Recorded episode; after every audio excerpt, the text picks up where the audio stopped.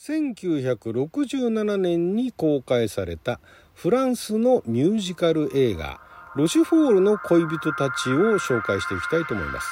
あなたの12分をちょっと拝借。こんにちは。ラジオ神の神ふみかつです。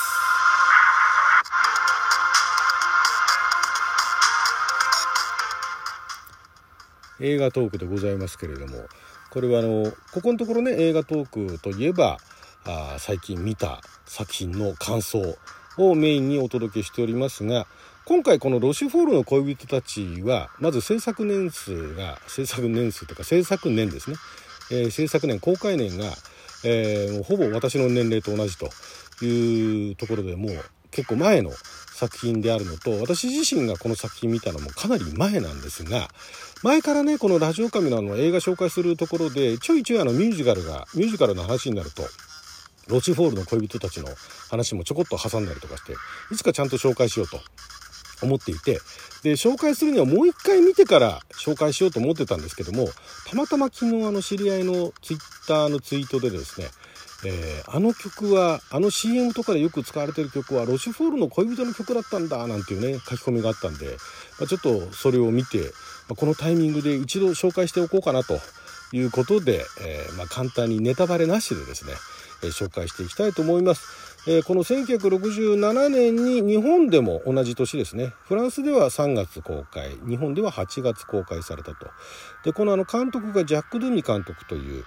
で音楽はミシェル・ルグナンさん。この2人のコンビですね、まあ、音楽と監督のコンビはその前の1964年に公開された「シェルブールの雨傘」この作品がですね第17回カンヌ国際映画祭でグランプリを受賞していたんですね。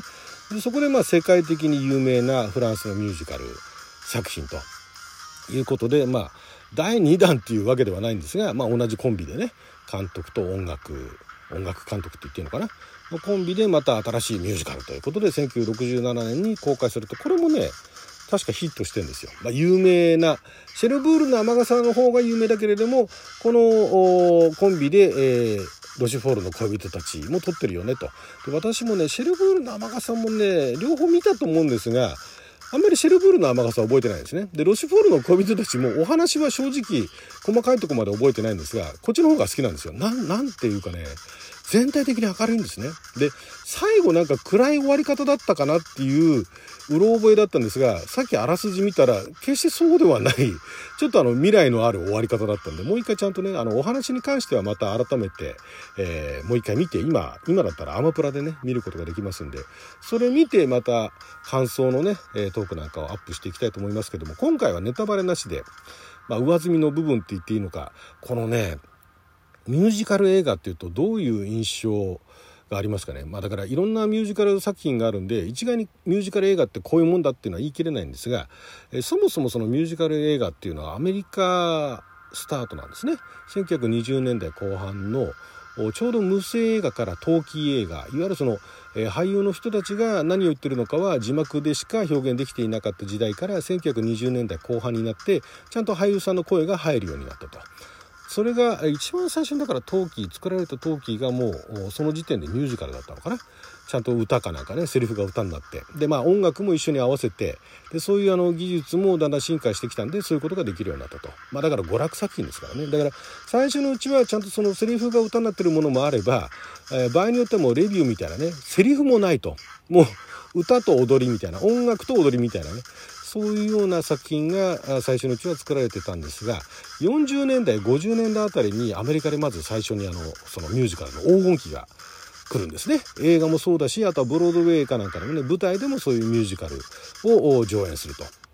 いうのが流行って人気が出ていたと。でだんだんその映画の方は予算がね、えー、まあ右肩上がりにね、まあ、ヒットしていくんだけれどもやっぱりお金がかかるということで70年代あたりから一旦下火になるんですね。で80年代あたりかなちょっとねあの毛色の変わったミュージカルとはちょっと今までのミュージカルとはタイプが違うんだけれども、まあ、歌がたくさんその映画の中にあるよっていうね、えー、既存ので、まあ、その後はだからあれだいろんなだから、えー、海外のミュージシャンが歌ってる歌っていうのがたくさんかかるだとかね。あとはその中のキャラクターたちが歌ってはいるんだけれども歌って踊るそれまでのミュージカルとは違うタイプのパターンっていうのがあってで、えー、アニメーションでもミュージカルみたいなものが増えてきて、まあ、そのアメリアニメーションのミュージカルもあ結構歴史はあるんですが、まあ、またそのアニメでミュージカルみたいなものが、まあ、ディズニーですよね。そこら辺がまたヒットしてきてで実写のそのミュージカルもまた盛り返してきているという状況で一方他の国ではどうなったかと。まあインドのねボリウッド映画はさておき。あれはあれでね一つのあれねボリウッド映画、まあ、いろんな作品見ましたけども結構ね編と関係ない歌を歌うんだと思う作品がちょいちょいあるんですよね。なんかみんなでたくさんね、あの、軍部っていうかみんなでたくさん大勢の人数で歌って踊ってんだけど、その本編に関係あるっていうね、ものがちょいちょい挟んでたりとかして、あれもね、面白いんですけども、日本は日本でね、1930年代、もう結構古いんですよ。日本もね、ミュージカル映画って最初白黒で、しかもね、時代劇だったんですよね。時代劇ミュージカルだったんですが、まあ、その後のね50年代60年代のね日本のミュージカルって、えー、私もあの触りの部分しか知らないんでねちゃんと今度見てみたいなっていう作品が結構あってですね、えー、まあ、いろんな国があミュージカル映画っていうのは作っていたようなんですが世界的に有名になるっていうのはなかなか難しくてその中でもだからこのフランスのロシュフォールの恋人たちシェルブールの雨傘っていうのはなかなかの珍しいパターンなのかなと。で、このロシフォールの恋人たちなんですけれども、ここに行くまでもう半分使っちゃいましたね。これがね、何がね、楽しいってね、ミュージカルっていうとなんかあの、すごい綺麗にぴったりね、あの、踊りもあって、歌もね、まあ、あのアメリカのミュージカルもともとのミュージカルっていうのは曲が流れてきて、ね、あの俳優たちのキャラクターたちの会話があってでそのバックで音楽が流れてきてである段階からその、えー、セリフが歌になっていくっていうね。で場合によってはそこから踊りも付け加わっていくっていう感じなんですけどもそういうパターンなんですがこのロシュフォールの恋人たちまずねオープニングの最初の曲があのキャラバンの到着というその CM でもね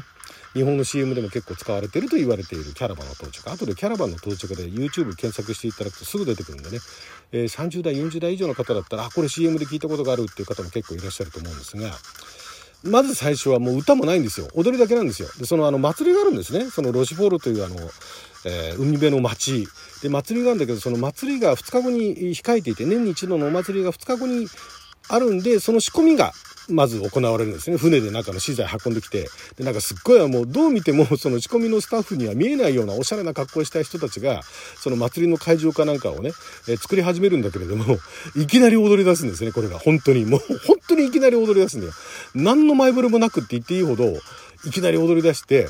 でそのまた踊りがねあのね、微妙に合ってないんですね。これね、まあ、時代のせいなのか、お国柄なのかわからないけれども、たくさんの人たちが踊ってて、アメリカなんかね、ウエストサイドストーリーなんかピシッと合ってたりとかするわけじゃないですか。あの時代から。40年代、50年代から。ロシュフォーの恋人たちね、合わないんですよ。もうね、それ最初のシーンだけじゃないんですよ。全編通してなんですよ。その割に、いきなりその街のシーンかなんかでね街の街中いろんな人たちが歩いてます。で手前の人たち喋ってます。でメインのキャラクターたちも会話してます。である時にいきなりポンって瞬間もう街中の人たちが踊り出すんですよ。いきなり。でメインの人たちが歌い出すんですよ。何の前触れもなく行くもんだから最初見た時はね衝撃でしたね。アメリカのミュージカル見慣れしたもんだからなんだこれはと。でだんだんね、最初はじわじわ来てたんですけど、もうちょっと笑ってたんですが、何回も見ていくうちに癖になってて、これ最高じゃないかと。で、またこのメインが、えー、ソランジュとデルフィーヌっていうあの双子のね美しい双子の姉妹っていう設定なんですけども演じてるのがカトリーヌ・ドヌーブさんとフランスワーズ・ドルレアクさん全然似てないんですね。一応髪型だけ似せてんだけどもこれ一卵性ソーセージっていう設定でいい？っていうぐらい似てないんですよ。それがねもうそこからしてねそこからしてもう、これどういうふうに捉えればいいのと思うんだけれども、まあまあ一卵性ソーセージということでと思ってやっていくんですが、で、まあ、言うなれば、その、港町っていうか、その海辺の町に暮らしてて、で、片方は音楽家、片方はバレリーナを志している人たちが、いつか花の都パリに行って、ね、一旗あげたいと。で、ついでにね、素敵な恋人を見つけたいみたいな女の子たちの、話なんですけども、このまた二人がね、歌う歌っていうのが、結構私も好きな歌が何曲かあるんですけれども、これがね、双子っていう設定なんだけれども、なんか微妙にずれてんですよ。ちゃんとハモれやって、まあハモりはともかく微妙に合わないんですよ。で、まあ、しょうがないからメイン女優さんでね、女優業がメインで、そこでまあ歌も歌えるっていうところでね、オーディションかなんかで合格してやってんだったら、まあしょうがないかと思って、後で気づいたんですけど、歌吹き替えなんですね、二人とも。おい、吹き替えなのに合わせないのかっていうぐらい微妙にずれてるんですよ。だからそこをリアルというふうにね、捉えれば、それはそれでいいかなと。ね、あんまりかっちり合うのも嘘くさいけども、これだけずれてたらリアルかなみたいなね、いうところで見ていくと面白いんですけど、でね、またね、これがね、途中でね、ラッパ吹き始めるんですよ、家の中でね。家の中でトランペット吹くんかいと思うんだけども、そこで会話が始まって、で、またいきなり歌が始まって、で、歌の感想があるんですね。で、感想があったら、アメリカのミュージカルの場合だったら、その感想の間はいい感じでね、会話が、歌ってない会話がテンポよく繰り広げられていって、で、また歌につながるっていうね、非常に自然の流れなんだけれども、このね、このロシフォールの恋人たちのその私のお気に入りの歌はね、感想の間にね、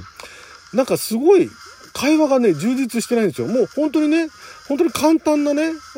会話をポツッポツッとして、すごいなんか無音のね、全く会話してないところを挟みつつ、ポツッポツッと会話してたと思ったらいきなりまた歌い始めるんですよ。で、また微妙にずれてんですよ。これがね、でもその歌ね、素敵な歌なんですよ。聴いてほしいんですよ。で、その後ね、また二人で歌うシーンってすごい好きなシーンなんだけど、なんでカメラ目線で踊ってんのっていうね、客席そっちじゃないでしょっていうところに、二人がね、カメラ目線で踊り出すんですよ。これがまたたまらない。歌も、ま、歌もまた微妙にずれてんだけども、その歌も大好きなんですよ。これがね。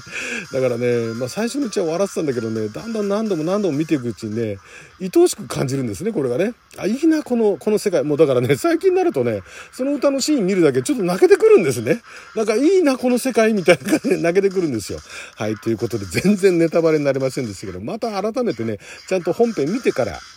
感想トークアップしていきたいと思いますんで、その時はよろしくお願いいたします。まあ今のね、今回のトークで気になった方はアマプラで今見ることができますんでね、ぜひともご覧いただきたい。はい、ということで12分間の記者のお時間いただきありがとうございました。